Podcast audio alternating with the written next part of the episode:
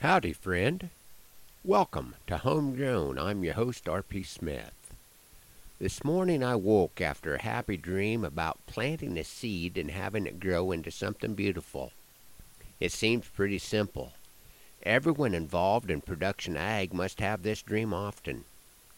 But in this dream, the seed that was planted was a positive thought in a young person's mind, an idea that made a difference for the rest of their life the happiness that came from this dream was a really great way to wake up and start my day.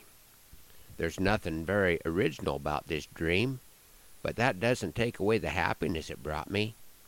In the parable of the sower, Jesus talks about scattering the seed and the challenges of the seed getting off to a good start and growing and being productive.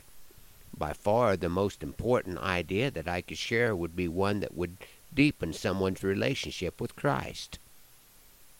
Deeper in my dream were thoughts of what could go wrong.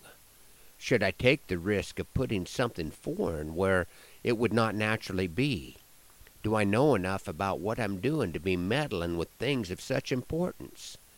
How did such a simple thought suddenly become so complicated?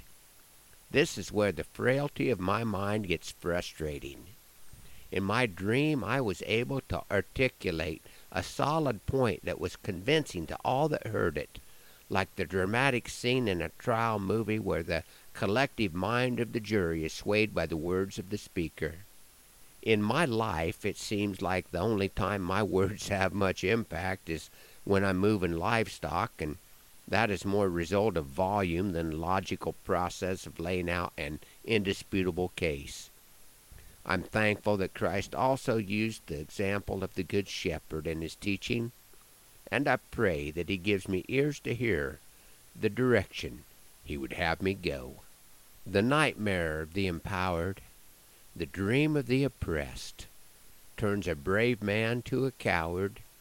Nothing causes more unrest than change. Half the world fights for another way, half fight for the status quo. Will it all make sense some day? As men will we ever know? Change. The Word of God tells us the future. His Word tells us the past.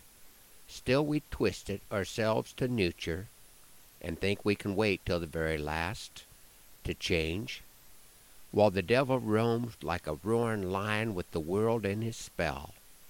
Is there any use in trying? Yes, to repent is to rebel and change. Two thousand years ago, a child was born who came to show the way. We nailed him to a cross to warn. This is what we have to say for change. Yet this man would not stay dead. He conquered the tomb and paid our toll. His mission to save the world from dread. He's the one who can take control of change. Christ's words and teachings still survive. Our calendar set from the time of his birth. Our Lord and Savior is still alive. No man's teachings can carry such worth for change. Will men accept his gift of eternal life before our Savior's earthly return? Invite his Spirit in like a hand to a glove only with Christ in our lives can we learn to change. Thanks for riding along on Homegrown this morning. Hoping that the Lord blesses you real good today and that our happy trails cross again soon. I'm R.P. Smith.